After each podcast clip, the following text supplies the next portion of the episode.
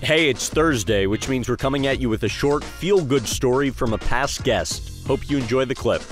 Stunt performer and comedian Steve O. I think you moved seven times around the world by the time you were 14.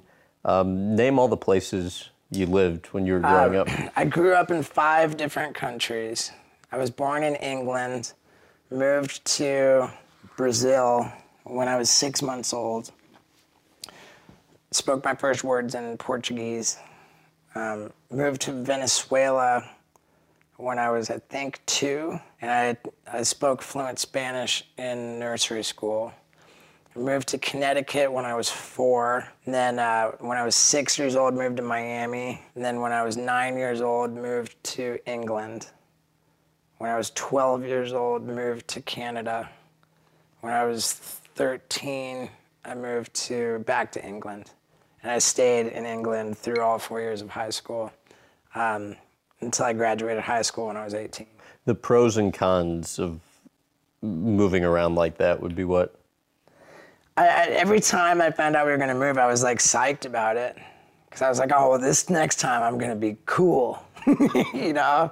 Like it was always like a chance for me to start over because I was really quick to rub people the wrong way, like all through my childhood.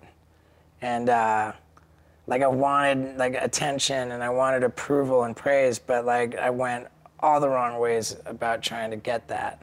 How, how well, if all, do you remember uh, the report card from your sixth Oh, I grade remember it. homeroom teacher? It was the sixth grade report card, and my homeroom teacher, Alice Iaquesa, wrote, Steve, uh, like desperately craves the uh, approval, you know, the, the attention, approval, you know, uh, praise, whatever, you know, of his peers, and but everything he does, you know, in seeking that, brings about the opposite result, and that uh, couldn't be more accurate. And the fact of how true that is uh, was was you know, it, it pierced me.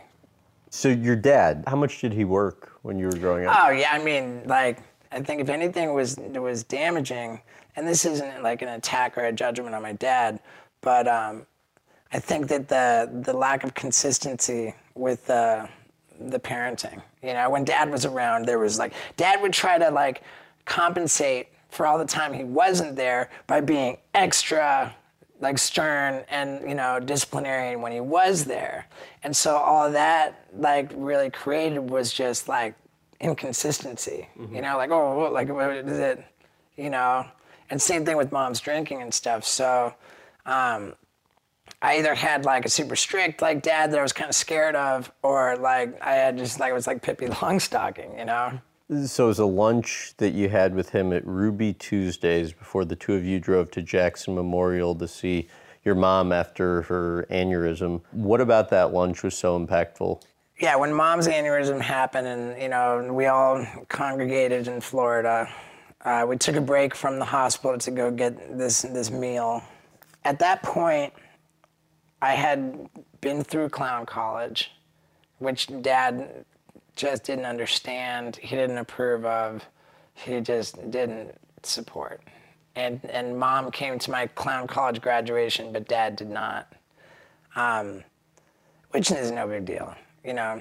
But dad was like not on board with what I was trying to do with the video camera and the I'm gonna be a stuntman business. And I love this so much. This is so like special to me and I'm so grateful for it because dad initiated this conversation at that time and he said, uh, hey, I wanna tell you something. I really feel I've done a disservice to you by uh, not supporting you in this career that you've clearly committed yourself to.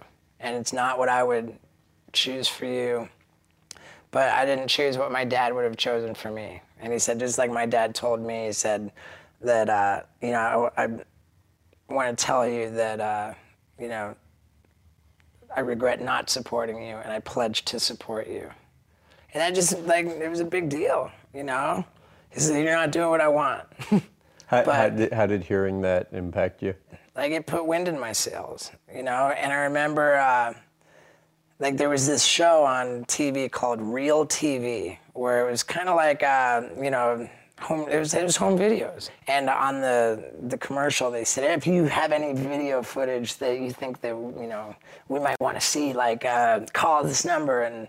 And I called up the number. I was like, I don't have footage that you might want. I have footage that you desperately need, you know. And and um, and so I sent them the, the video, and they and they called me back, and they said, yeah, we really like uh, the one where you're on the the roof of the three-story building, and you set yourself on fire and do the simultaneous fire-breathing front flip off of the roof, and uh, and we'll pay you five hundred dollars for exclusive rights to it. And I'm like, well, what does that mean? And they would, they said, well, that that means that we own it and that you can't, you know, do anything with it. I'm like, wait, like, I can't, I can't do it. I'm like, I'm thinking that sounds awful. Right. And so I kind of went into a panic because I wanted to be on real TV.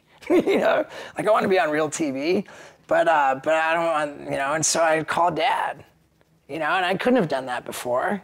Now Dad's on my team. He's in my corner. Yeah. And I called dad. I said, Dad, you know, you know 500 bucks exclusives. And dad says, calm down. You know, mellow out, calm down. He said, this is so simple.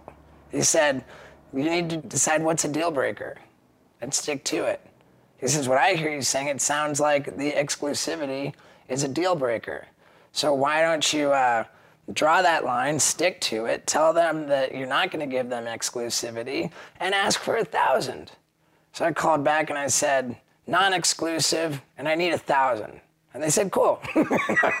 and so like from that first, you know, that was like the first like business thing. And dad and I did it together. He's been in the loop on, on everything. I mean, increasingly less so. But, uh, but, but he still has a, a major presence in all of my affairs you know, and, and I love that.